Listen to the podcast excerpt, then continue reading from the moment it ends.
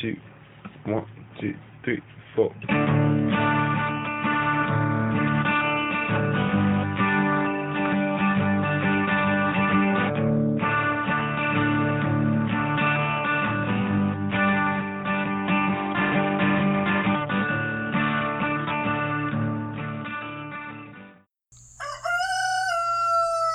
Hey y'all, this is Seba, the Southern Fried Witch, and this is episode 14.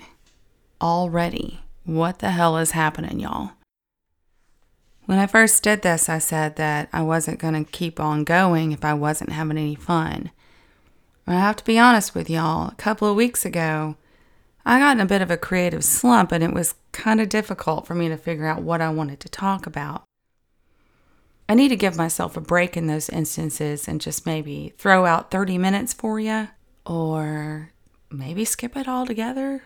But it helps when I get email, and I've gotten a couple, and that's what I wanted to discuss today as much as possible. And I'm going to let those chickens do what they do in the background while I read this to you. Let's see. All right, here we go. My beloved Seba, after I finished my Sunday ritual of listening to the podcast this morning, I got on Facebook like I do and started scrolling through friends' photos of a birthday party I was at for a friend's child this weekend. I reveled in every little bit because I've been a second mother to this child since she was born, taking care of her when her parents deployed, and generally just being another guardian when the need arose, and even when it didn't. I loved that little pumpkin, and after a while I started to notice that there were photos of everyone who'd been at that party. This person and that person. There was at least one snapshot of every single one of them, except me. You would have never known I was ever there. And I started thinking about all the people who live in the background of our lives. The ones who cook and clean and rear and love and are never in the picture. Wallflowers. They walk softly and speak softly and are always there when you need them, but often go unnoticed until the need arises.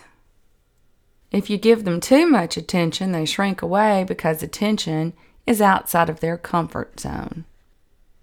I wondered if maybe there might be a topic there.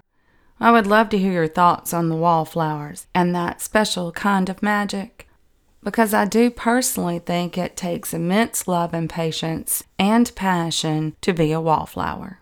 They say everything can be taught, but some people are born with the ability to walk into a room and not have anybody notice they were even there until a child starts crying and needs comfort. And then the child goes up to someone you didn't even see standing there. I suppose that last bit almost makes it sound creepy, but it's not. Sometimes it feels like I spend a good deal of time just waiting quietly until I'm useful. Today the thought has a sort of melancholy feel, but normally I don't mind it really. Working quietly tending fires that others forget about is in my blood. I was born a true North Capricorn down to the last molecule of my being. I've got godchildren by the dozens, and I take great pride in the trust that is put in me to be a safe space for people's most precious treasures. Doubly so as a teacher. But every once in a while, I wish someone could see me. I don't know if there's something there that is useful. In magic, we often talk about fire and water and even air, but earth is the steady ground beneath our feet, and I would love to hear what you think about it, especially as we move towards winter. All my love, Honora. Now, I got this back on November 10th, and I thought about it, and I thought about whether I could talk about it on a podcast, and it just needed some time to incubate. The first thing that came to my mind, the very first thing, is what the word wallflower usually represents. I mean, it came to represent people, but that's not how it started.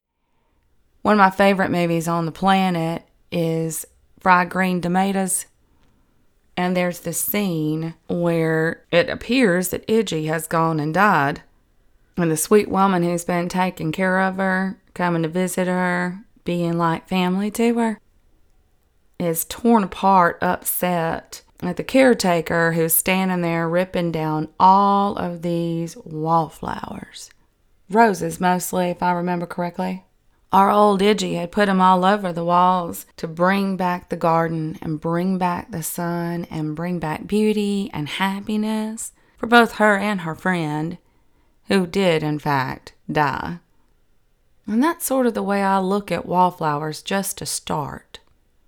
They make our world so beautiful to the point where we don't even realize that they're there. Being taken for granted, I understand how that hurts, and I think those of us who are lucky enough to have a wallflower in our life, I think we need to spend a little bit more time thanking them.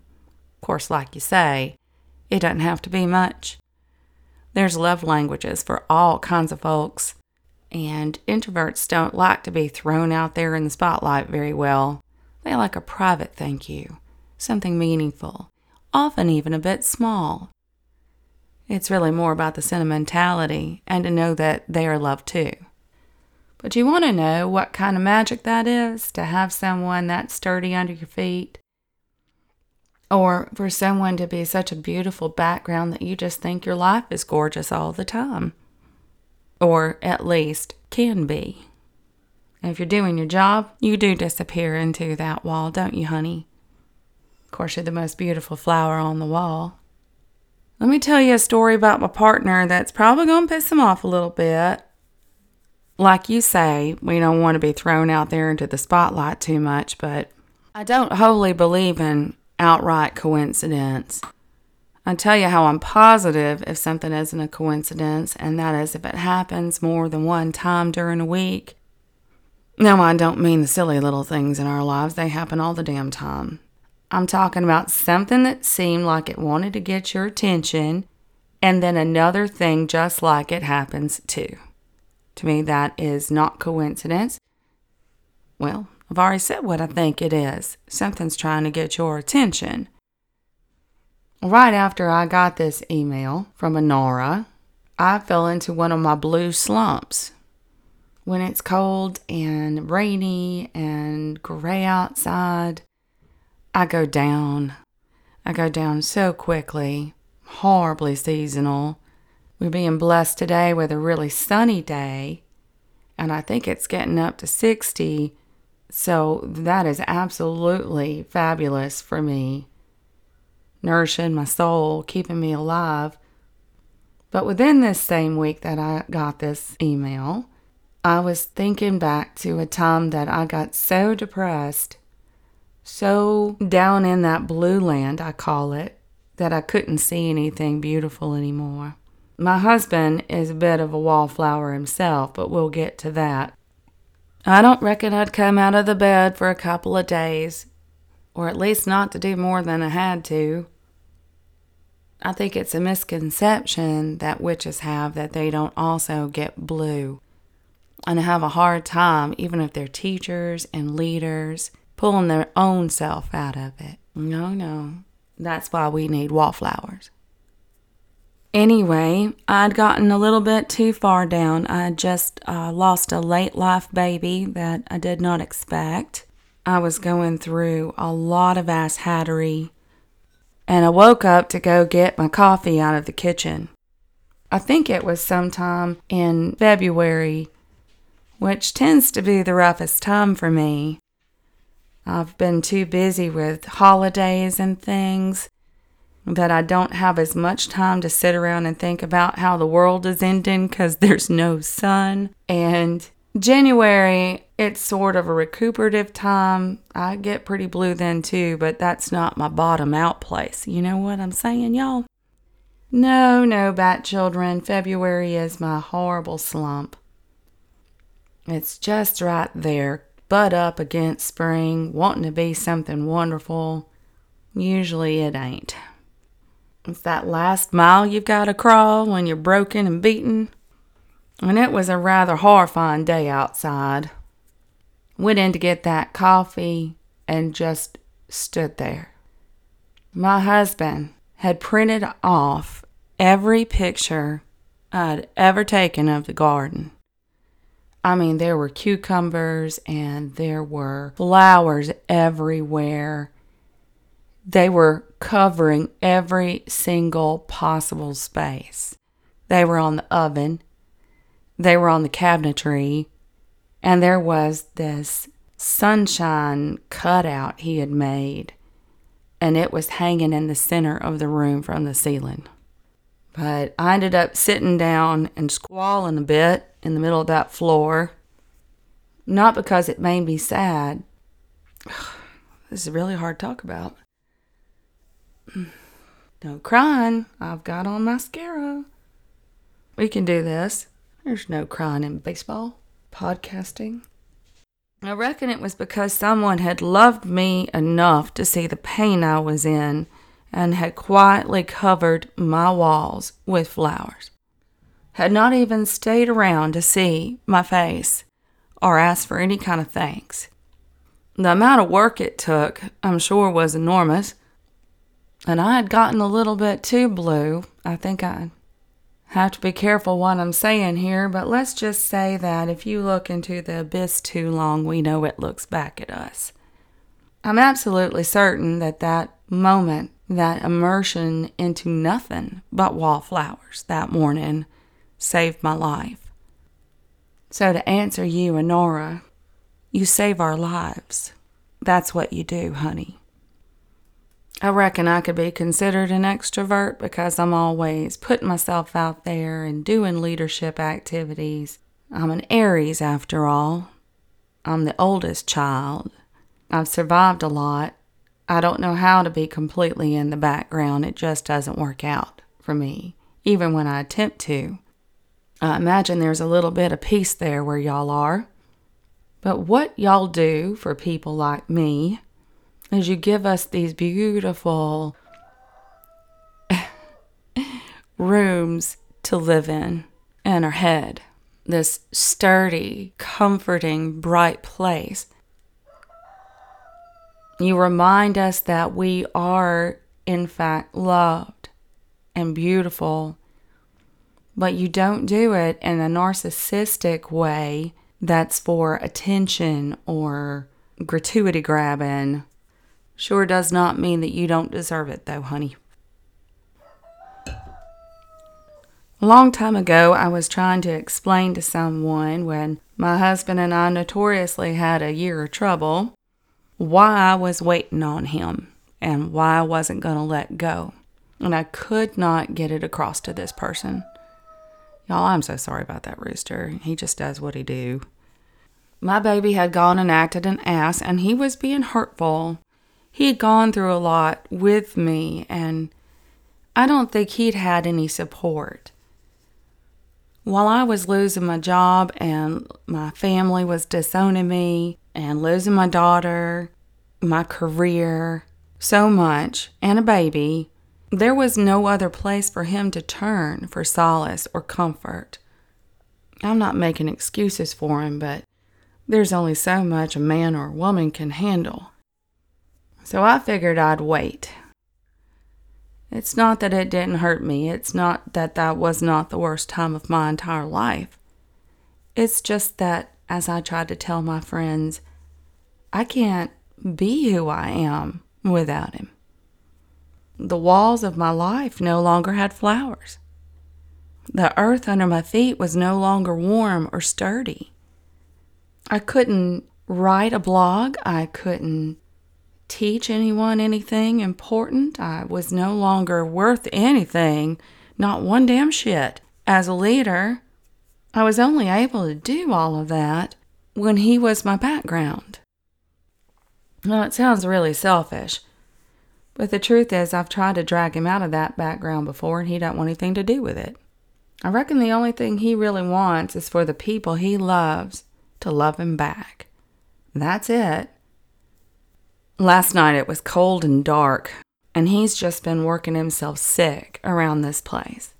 Recently he's been trying to build a beautiful, and I mean beautiful, doghouse for our dwarf Australian shepherds. They watch the chickens, and the chickens watch them too. And these girls had one that he'd built, but it wasn't up to code and had started to fall apart. He wanted to build him something better. He had learned way more craftsmanship. It's got a beautiful tin roof on a slant. It's got a front porch that they can sit on. It's got a bedroom that they can get into with windows that look like they're from a boat. And a little sidecar where they can also kind of hang out. Everything is square, he keeps telling me. He keeps walking in and saying, look, everything is square and level. But that was really all he could do over the weekend, and we're horribly behind, and we are struggling with money. So there's a lot to be done that we just sometimes, well, no, personally, I feel overwhelmed about. Maybe a little bit too hard on him about. Don't worry, that ain't gonna change. I cannot help myself. Type A. Well, like I was saying, it was cold and dark, and I was going into the deep blue. Worried about money, worried about getting the house fixed up, worried about this podcast getting done.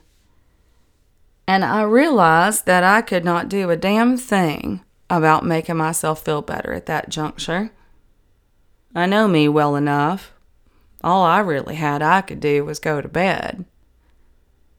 But I also know how tired he is, how exhausted he is, working every spare minute of his weekend, trying to clean up and fix things and building me things and basically painting all my damn walls with flowers at the same time. And so I stood up. And depression will get a hold of you. You got to fight it sometimes to walk. And I walked right through that murk and all that junk that was making me choked and went right into my pantry. And I found chocolate chips and I got me some baking soda. And if you know where I'm going, you know he was a very happy camper when he got home. Why, I even made him go ahead and eat one of those chocolate chip cookies before we had dinner, just so he could know that I loved him. See, I could not cheer myself up. I knew that. But I could do something for my wallflower, couldn't I? You know, Honora, I would love to talk about what I think the magic is about being a wallflower. The problem is I'm not one. So the only place I can talk from, honey, is from forthright, extroverted, pain-in-the-ass Aries loudmouth who literally could not be magic or succeed at anything or even feel the sun on her face if it wasn't for her wallflower. I can talk from that position for you. What I'd really love to hear back from you, though, honey, is what you think the magic is in it for you. So, y'all, that was the first email that I wanted to read about. I think it was a damn fine one. Don't know about y'all, but really got me. And then we have other ones, and I don't know that I'm ready to answer them all. There are three more. We'll see what we get to. From Liz. Hi, Seba. I really appreciate your podcast. I feel like you just get right into the meat and potatoes of life as a modern witch. One of the challenges I face is living in the city. I'm guessing you live in a rural area. Any thoughts for city witches? And here we go again. Out of my wheelhouse, honey. Liz, I have no damn idea. I've only lived in a city, well, when I was a teenager, I lived in several cities. I was kicked out of my house. I also ran away a couple of times from multiple places like foster homes and such. I've lived in Philadelphia. I've lived in New York City. I've lived in Trenton and Passaic, New Jersey. I cannot lie. I don't prefer it. I reckon that you do, though, and I think the number one thing a witch ought to be is her or himself. So, thoughts. Please forgive me on the first one. Run. Get the hell out of there if there's any way you can. All right, we've gotten that one out of the way. Hope you aren't too pissed off. The second one. Connection to nature is absolutely critical. You live in a city, it's going to be a little bit harder now, isn't it? I think that one of the best things you could do is try to find a park or some such that you can go to. Also, look around and see if there's any kind of community effort for growing food. I've heard of these things, and I'm always so proud of these people. People growing all kinds of stuff on rooftops or tiny spaces out back of a building and sharing all the food. And here's a crazy idea. Why don't you try to start one? I guess the way I would start is just getting together with any city witches or just like-minded folks. You know what I'm saying? People who just want to grow their food. And seeing if y'all could do a committee or some such. And then look into city grants and try to get together on a small plot. It does not take much. Well, I reckon if all you had was something the size of your bathroom, you could still grow something there, honey. And I think that's what I would do. Also, I would look into hay bale gardening. It's something I've done quite a bit. I did not do it this past year. I do plan on doing it next year.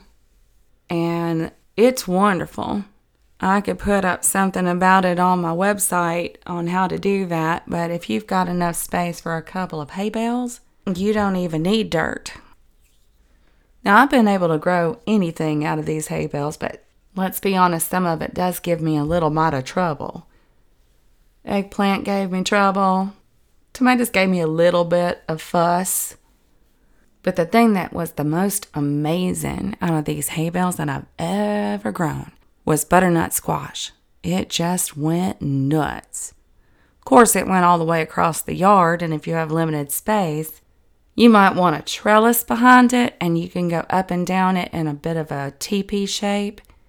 Straight up, if you don't have land, go up. And it can just crawl over that. I got 120 butternut squash out of 4 plants coming out of a hay bale. And underneath that hay bale, I had a bit of tarp so that the bugs and the critters couldn't get to it. It works for short term, and then it's compostable, so I guess the reason I'm focusing so much on this is a witch living in the city needs to get back to her roots somehow. Growing some herbs in her window or being part of a community effort that cares about nature or trees. That would be my number one recommendation. Bring out the beauty in where you are, especially if you're attached to it. Well, then we have another question from Anonymous, which I'm going to be respectful about. And this one says, Seba, can you talk a little bit about shadow work? I don't think everyone has or should have the same idea of what it is. That said, is there some unifying theme? And the answer to that is, of course, yes and no. Whenever I talk about shadow work, especially to someone who's not familiar with it, I talk about it in terms of Peter Pan. You know, where he's dancing around and trying to catch his shadow. And it takes a long time for little Peter Pan to figure out that the best way for him to be able to do that is to dance with the shadow, become one with the shadow. Shadow work for me is a lot like that. If I've got some kind of underlying problem or quirk in my character or something that's bothering me, I gotta dig down deep to find out what it is. Now, modern day people tend to run right to therapy, and I have had a wonderful therapist in the past who understood who I was and did the research for it and was able to help me during a very dark time. So I do not disparage any kind of therapy. In fact, if you haven't at least tried it once in your life and you can figure out a way to afford it, I highly recommend it. But to me, shadow work is not the same as therapy. I don't think it can be. I disagree with some of my colleagues, in fact, about its deployment. Let me explain myself. And I know my friend will get very angry with me, but, well, not angry. We'll just have one of our little arguments. I don't believe that a witch teacher should dick around in their students' heads. I find it horribly invasive, and I find it horribly dangerous. They're not trained to do so. Oh, and don't tell me they're trained by their mother or father witch. No, they're not. Even licensed professionals can fuck this kind of shit up, y'all, and we have to be really careful. Let's say that you've got a really good friend who's worked on a whole lot of cars in his backyard. So he's got a layman's understanding on working on a car. Now, he doesn't understand all cars. He doesn't even know all of the history of all those cars. He just knows how to do some basic stuff and hasn't tended to mess it up too bad. All right. Now, you've got a car. Let's say it's a very important car to you. Your first car. Maybe it was inherited. So now that car is really important. This particular car is not exactly like any of the cars that your friend has ever worked on ever. Do you think it's a good idea to let that friend dick with that car? See, what I would probably do is I would try to do it myself because I know how much I love it, if I knew a little something too. Or I would go ahead and take it to a specialist, a person that I'm positive knows how to work on such a thing. And then I'd threaten that mechanic within an inch of his life if he messed it up. That may not be a very clean analogy, but it just chaps my ass to see any kind of teacher think that they're some kind of insta-psychologist and know how to rewire people's brains.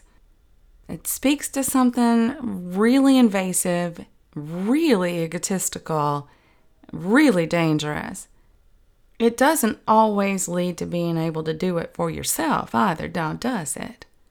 Shadow work to me is the deep and abiding care for your past and your pain and your happiness, your personality, things that are sort of hidden under the surface. These things can be brought to a therapist, and that would be actually a wonderful way to work with one. Or if you're able to do it yourself and you feel like they're fairly safe trips through your psyche, then you can do them. What I mean by that is, for my own shadow work, which is very private, I work through something new every year. I've got all kinds of issues, I'm sure we all do. But shadow work to me is the idea of almost parenting yourself. Imagine you have a child, so if that child is going through something, what might you suggest to that child? I believe we all have little children inside of ourselves, the essential you that has always been there. And so sometimes I have to talk to myself about being an asshole or why I react in certain ways, and I study on them. I think about them. I do the work for myself as deeply as I can. There is no unifying theme to me. A shadow is simply the deeper you, the lower self, the you that is hard to talk to in the day, the you that reacts too quickly. My God, to me, a shadow is almost everything that is the essential you that other people don't see. And if we're not in touch with that, we're not whole. We're not dancing with ourselves. So I just can't really answer the question. I guess at its most basic nature, shadow work really does mean that we stop pretending something isn't true about ourselves. And from there, we try to decide, do we want to keep it? Do we want to work on it? But we stop denying that part of ourselves. I'm sorry I don't have more to say about that. It's just so private and so intense. But y'all know how I feel about dogma. There is one more question I received recently, and it has to do with getting up the bravery and the wherewithal to get rid of toxic friends. Now, this person didn't want me to give the exact details out because I reckon if I did, Some soul out there might recognize themselves, so I am going to protect the innocent here, and possibly even the guilty. And even though this one might have a simple answer, it is a very difficult road. I've had a student before that I helped quite a bit. They came to me, they kind of pestered me.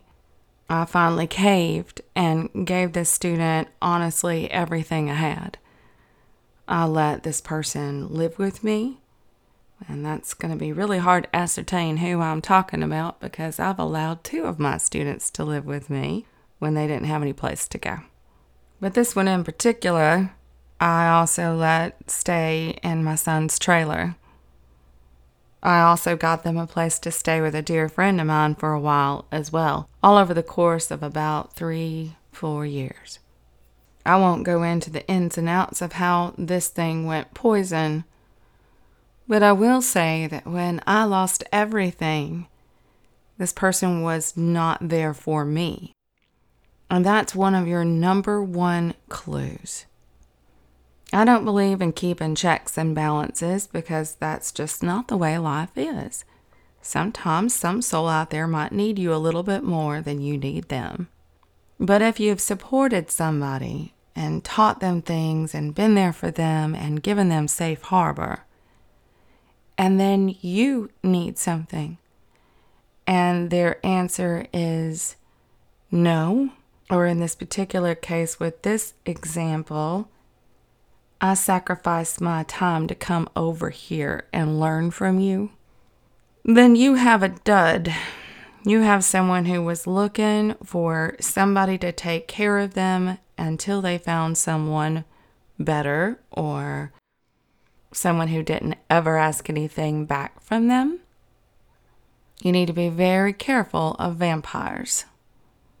Not too long ago, I put up on my Facebook a thing, one of those statuses that had to do with not being afraid to completely start over. It took me a very long time to realize how many duds I had in my life, how many people had been bleeding me out. And for this listener, I would like to say that there is a misconception that when you want someone to peacefully leave your life, because it has not worked out and it doesn't look like it's going to, you can still love this human being. We've talked about that, 12, 13, 14 episodes ago in the boundaries post. If y'all haven't listened to that, you might want to go look. But in this particular case, from this particular listener, I would say empathetic people who want to help can end up having multiple parasites on them. And you can get so familiar with something like this that it almost feels like love. Familiarity is a very difficult thing to disengage from when you're trying to see if someone is good for you or is toxic for you. You can ask yourself questions, though. You can say, does this person accept my life partner? Because honestly, honey, if they don't, what are you doing? I had multiple people in my life who did not accept my life partner. It wasn't just that they didn't like him, because they did not. It also was that they just didn't have any use for him, period, and did not respect my choice. That's not a good, healthy place to be. I'm sorry, they have to go. Or the life partner does. It's not a good match. Think about all the people out there that will accept her life partner. I mean, if they truly are your friend, they would not try to interfere with the love of your life, now would they? And of course, we've already gone over the other one. Are they ever there for you? Now look around, see what their love language is. Sometimes people come and do work for you to show love. Sometimes they just listen on a telephone. Sometimes, in one of my cases, I have a dear friend I've had now, since I came out as Seba on Facebook, so that's about 8 years, I guess. I'd have to double check with her. May have been a year or two shy of that. But she lives in Florida. We've become online friends.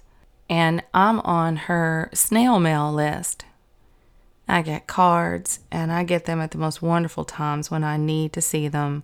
And that is her love language. I'm way more direct. I do not like sending cards. I do not like sending letters. Not very tactile like that. Although, boy, don't I love opening hers. When I see her going down or I see that she needs something, my love language is to call her. I think it shocks her every time. I don't think she enjoys that very much, but at least she knows I love her. But this particular question from a listener made me think about gaslighting. And the reason is because I don't think anybody has ever been as gaslit as me. I must have some kind of sign on my head that says, "Gaslight me, please." And if you don't know what gaslighting is, you need to go look it up. And it's easy to do. There are plenty of articles out there about this in the therapy world. But narcissists like to do it the most. And if you collect narcissists the way I collect narcissists, you've got a pool that you can look through. Well, not for me anymore. I reckon we're down to none. But the thing that really chaps my ass the most is gaslighting a witch. Now, I know you know what I'm talking about. If you consider yourself even magical in the smallest sense, you know exactly what I'm talking about. You don't have to be a witch to feel this, honey. It's when someone tells you that, no, you never told them that. Or, what are you talking about? You totally said that. And everything in your being is screaming, no, I didn't. It doesn't even sound like me. I had a particular narcissistic student who was also passive-aggressive, and that's called covert narcissism. And she was able to convince me of so many things. Her favorite thing to say was, you were depressed at the time, or it was when you were going through that hard thing, so you just don't remember. But yeah, this is real. And then I would go look through text and emails and my memory and my brain and ask other people. It wasn't real. This particular person also enjoyed triangulation, where she would pretend that she was the closest thing to me since my grandma's quilt, and then go out into the community and talk nasty about me. And then I would say, why does such and such not want to talk to me anymore? Why do they hate me so? I've never done anything to them. And she would say, I don't know. I can't figure it out either. And then we'd find out she'd been over to the house that night or texted them from our house and given misinformation to keep everybody all up in a drama. It was the way she got attention, and it was insidious. I will give it to her. She was good at what she did. But let's get back to this idea of gaslighting a witch. To me, it is a double whammy. Gaslighting anyone is just, I'm sorry, evil. If you can't deal with your feelings directly and tell them how you are feeling in a moment, but would rather manipulate someone to feel a different way, then I don't think y'all deserve friends if y'all are doing that. But when it's a witch, you are attempting, and sometimes may even be successful, at planting the idea into that person's head that they aren't even magical anymore, that they can't see or feel. Let's talk about that. Have you ever walked into a room and everyone kind of got a little quiet and shifted their eyes around and you could feel their energy pull back in or even out in aggression, but no one has the balls to come up and tell you what it is? You might go home from an event like that and think, feels like they were talking about me. Now, if there was someone that you consider close to you at that event and you ask them and they say, no, you're crazy, it's not real, you might have just been gaslit, honey. See, the purpose of gaslighting is to make you doubt yourself, doubt your intuition, and for a witch, doubt everything. I mean, her spotty senses are gone, right? That's the only other alternative, or she's crazy, which is the whole point of a gaslighter, to make people feel crazy so they can control them. I no longer buy things like that wholesale. If every ounce of my being just stood up on point, if everything in me is screaming, you're being lied to, I confront the situation. And if that person will not admit that they are lying to me and, of course, gaslighting me in that moment, trying to make me feel like I'm just crazy, they're gone. They're out. I know, I might accidentally throw a baby out with the bathwater on this one, but at what point do I trust myself? Ask yourself if there's someone in your life, dear reader, who continually says to you that all of your instincts are wrong, that all of your gut feelings are absolutely nutballs, doesn't even think it out with you, and for some crazy reason, their friends don't like you and don't want anything to do with you. You could do the alternative. You could go around and do an inspection and a bit of a investigation and try to get to the bottom of it. But at the end of the day, what does your gut tell you about this person that is so close to you? I have a friend who always plays devil's advocate. This is way different than gaslighting. This is something where I say I've got this feeling about this person or this event or this moment. And he says to me, okay, let's look at it. Let's think about all the things it can be. Now, I'm down with that because I need to figure out, am I being sensitive? Have I had a hard day? Is this something that kind of reminds me of my own fractured past? And so I'm overanalyzing. Or is there real meat to it? And that's a really good thing to have in a friend. Of course, I also had this wonderful assurance he doesn't lie. Now, I don't know for sure if that is a function of his Asperger's, his high on the spectrum reactions to things, but I will say that it works in this friendship. And so to play devil's advocate with you, reader, these friends that you think may not be actual friends, try something crazy. Try something an Aries would do. Hi, how you doing? Go right to them. Say, I would like to talk to you, and I would like for you to tell me the truth, no matter if it hurts me or not. And then ask the questions you need to ask. If it turns out this person has lied to you, it might be pertinent in that situation for you to give that person another shot. As long as they know that was it, tell them you won't be gaslit anymore. And from now on, when you smell it or hear it or feel it, you're going to come to them and you're going to work it out. Now, that's just an option. This old witch is so past that. I'm tired, y'all. I've gone through so much. I don't deal with it anymore.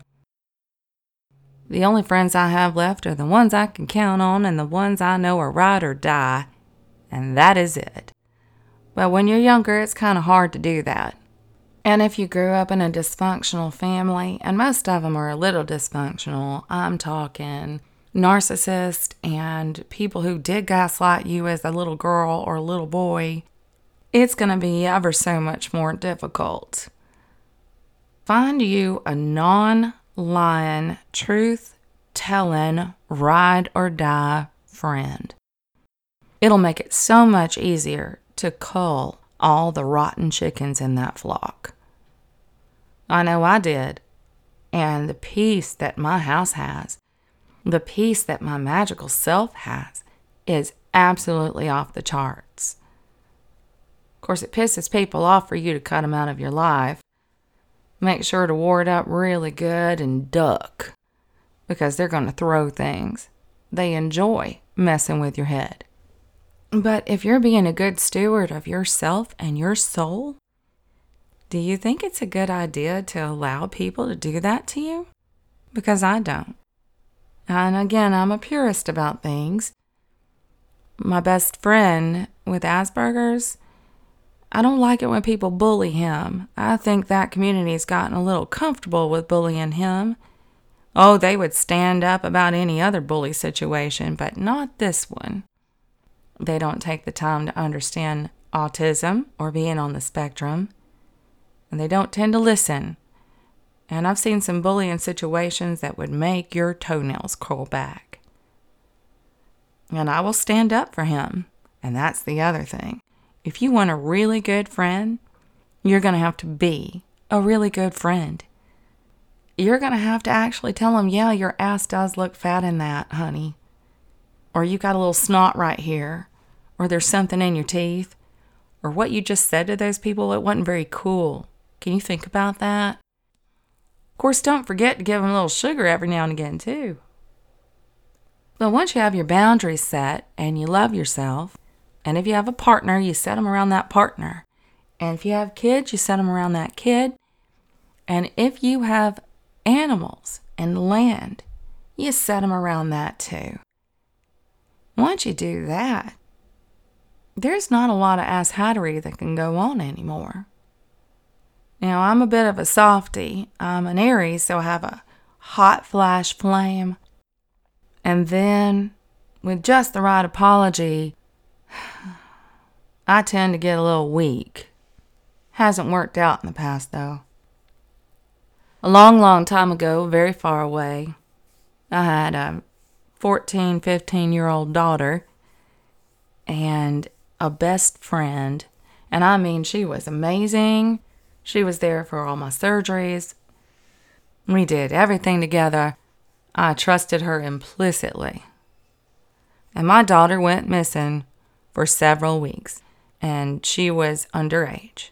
I had her picture put onto those milk cartons. We handed out missing posters at our local football games. And it's a big state school, so I couldn't sleep at night. I kept on thinking something had happened to her, something horrible. My heart was literally broken. I couldn't breathe. My sons were just torn to pieces. And every night I would call her and I would cry on her shoulder, which I feel like is acceptable. She was my best friend. And she would comfort me and say that maybe one day my little girl would come back home and that she was probably okay. This rocked on for weeks. And then one day I was standing outside of my backyard talking to her on the phone and saying, I think I'm just going to go driving up and down streets and do the best I can that way to try to find her. And all of a sudden, my friend said, all right, I think I need to tell you something. It turned out that my best friend had known where my daughter was the entire damn time. That's right, the entire time. But her best friend, a sweet gay man, who I was friends with too at the time, was the next door neighbor in a duplex situation of where my daughter was living. She was living with a full-grown Russian guy. She was afraid to tell me because she didn't want her friend to get in any kind of trouble. And I don't mean legal trouble. I mean possible harsh words with this next-door neighbor. It was the biggest load of bunk and bullshit I have ever heard in my entire life. She could have done a tip to the police. She could have done all kinds of things. But what she should not have done is let me squall my eyes out and feel like I was dying for weeks on end. She told me she was sorry. I went and got my kid. But I was just unable to ever see our friendship the same way. I tried. I even invited her to my wedding over a decade later. And we're still friends on Facebook today. It just never left my heart how she could do that to me. It's amazing, isn't it? What we allow to happen to ourselves, that, say, if we had a child, we would never stand for it. We would stand up and say, I don't like the way your friend is treating you. Or even a partner, we would say that about their friend.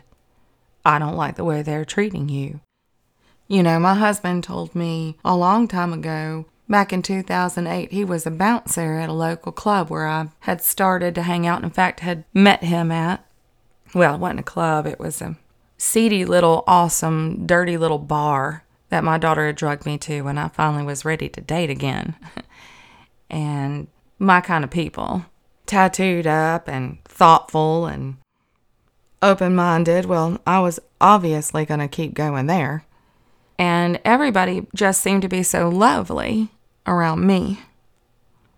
And my husband would tell me I would go home because I, of course, would not stay there until the bar closed. I went on home. And he had to continue bouncing until 2 a.m, then clean things up to around 3 or 4. And he would say, the difference is night and day, honey. You walk out of there and they become who they really are. Things they would never say around you. Act ways they would never act around you. It's like they were performing for me. Eventually, that kind of thing does get found out. So I reckon, listener, I would say, if you can't find a good friend anywhere on the planet, because I will agree with you, people can be shit. I would keep my mind open, and I keep looking for that person. Someone who is open and honest, maybe flawed deeply, but that's okay. It depends. How do they treat you? But until you find that person, I would cull that flock. I would kick them all to the curb, and I would make myself my best friend. Enjoy your time with you. Because if you get to the place where you truly love yourself, deeply love yourself, you won't let anyone treat you like that anymore, will you? I had to go through the darkest time of my entire life to figure that lesson out, and I was 50 years old. I hope that you don't go that far. A lot of time has been lost for me, although I reckon there was a reason. I had to tell you this story today, didn't I? But loving yourself is hard, isn't it, y'all? I have big feet. I have big old floppy, paddly feet and long monkey toes. When I was a little girl, I used to hide them. I used to curl my toes up underneath my foot so nobody could see them. Now I've got this little thing I do sometimes when I've had a little bit too much wine. I do jazz toes, where I spread them out and I go jazz. And everybody laughs because I love my feet now. I especially love how big they are now that I'm getting a little older and my balance isn't so good anymore. And they keep me from falling on my damn ass. But I love all kinds of things about myself. When I sneeze, I get so angry I could punch a politician in the nose. I cannot even explain the rage that comes out of me. I'm feeling it right now just thinking on it when I sneeze. It feels like a loss of control and whew, I hate that shit. I have a son who feels that way about hiccups. He'll end up putting his hand through a wall if he can't make him stop. And while it's a little irritating when I get like that, I like that about me. I like that I'm quirky and strange. I like that I get melancholy when the sun starts to get old and comes through the windows and it looks like Sundays. I can't explain it.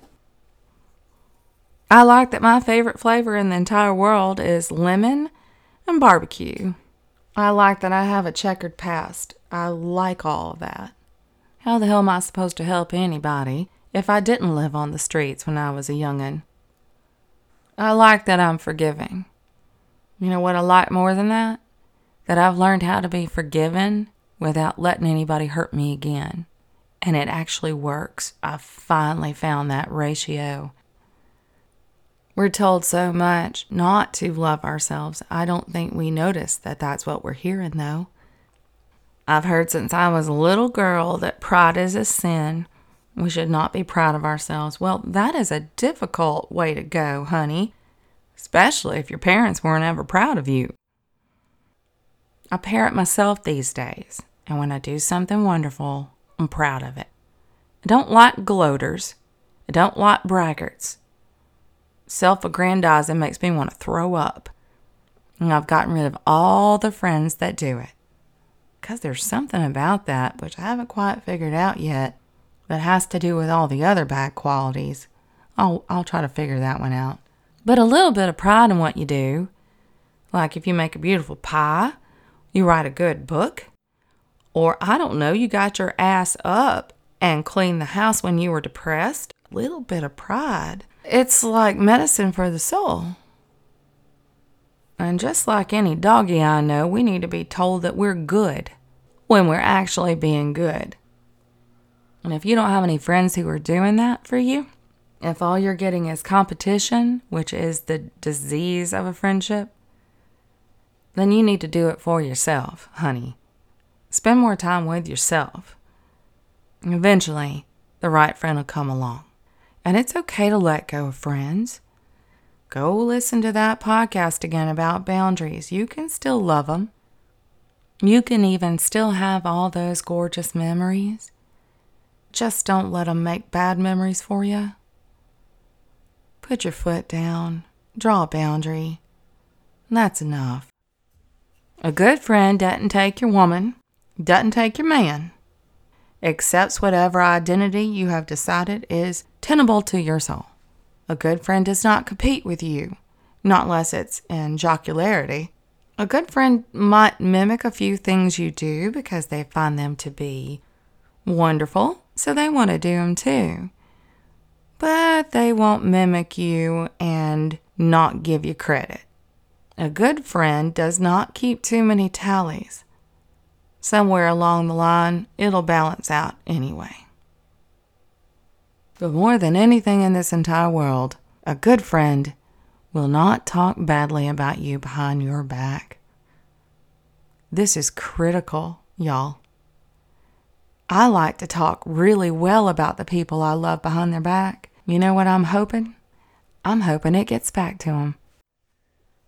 This happened to me only one time in my entire life.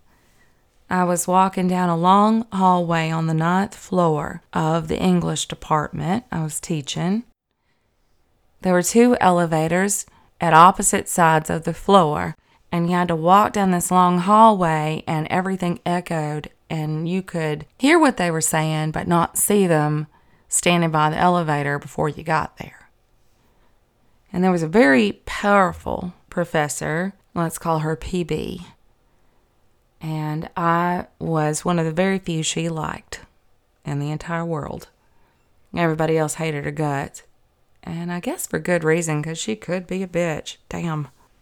And I got almost to the end of that row there before they could see me, and I heard PB talking good about me. I don't really remember what she was saying now, because that wasn't the important thing. I'm sure it was something about my work or some such. What mattered to me is that my back was fairly turned and they did not know I was there. And someone was saying positive things, which I think was not the norm. And it mattered to my soul. So don't forget that. That is really the biggest test of a friendship, even past to me, whether or not they're there for you all the damn time. Nobody can carry your load for you. But what do they say behind your back? I have lots of people who assume that we're friends, that I used to assume I was friends with as well. And we're going to continue to hold that and pretend real nice. I don't have to see them very often. There is no need to make an enemy. But, you know, we all find out when people talk about us. One of the worst things in the world for me is if someone is just lukewarm behind your back, but crazy about you to your face. You ever hear somebody talking good about you behind your back? Make best friends with that human being. That's a soulmate. Nobility is a very difficult quality to find these days in people. I highly suggest looking for it. People that are noble will always be true to themselves. They'll admit when they're wrong. They won't be gossip mongers. And they'll take care of their own as well as they can. They're not necessarily humble. They're just the most real people in the room. Look for them. They're usually the misfits and the outsiders. One last thing. It just suddenly occurred to me to say to y'all, I think the worst gaslighting in the entire world that can happen is that you do unto yourself. Don't do that. If you have a gut feeling, I mean a deep down one that just won't go away, don't gaslight yourself. Listen to it. We have gotten so far away from that. That is that primal magic that was there to keep us protected, help us survive, and even make us happy. My dad was a cop, and he was working on being something even bigger. I'll leave that out. And one of the things he went to, one of those seminars when they're trying to go up a little higher in police work, had to do with trusting your instincts. I can't remember all of the numbers or the percentages, but there was a rather high percentage of people that were about to be attacked or raped that before it happened, their hair rose up on their neck, they got chill bumps on their arms, and they felt that fight or flight, but they told themselves that they were being silly, and they didn't want to make a scene. Now think about that. Do you think a cougar in the wild would second guess that instinct? Do you think a wolf would? I don't, and there's a reason for it. And us not listening to that gut, that deep down gut thing, then we're rejecting the most natural, beautiful, original, ontological magic in our body. If our body was made for anything other than pleasure and pain, it was to make sure that our soul knew what was coming. Don't gaslight yourself. That's blasphemy. So I hope I did some good for you, reader. I reckon that's about enough for today. I wanted to tell y'all that our numbers are going up. They're going slow still, but they're going up. We are getting really close to that number I wanted to see, and I've got a surprise coming. I've decided against videos, but I've decided for something really different. And I'm going to get a Patreon account going probably by New Year's. And it's going to have a very special flavor that won't be released anywhere else. I'm not ready to tell y'all about it. I'm still busy doing all kinds of things, from making sure my husband can illustrate it, possibly one of my students, to finishing up the stories for it. So, wish me luck on that one. It's a 3-point shot, but I always was good at that kind of thing. And I'm not dead yet, so we'll see if that turns out. Y'all don't forget to be nice to your wallflowers. Don't forget to think about that shadow because you want to dance with it. And for crying out loud, be your own best friend. Love y'all. Y'all have been listening to the Southern Fried Witch podcast. Come back around next week for a little bit more magic from the Deep South.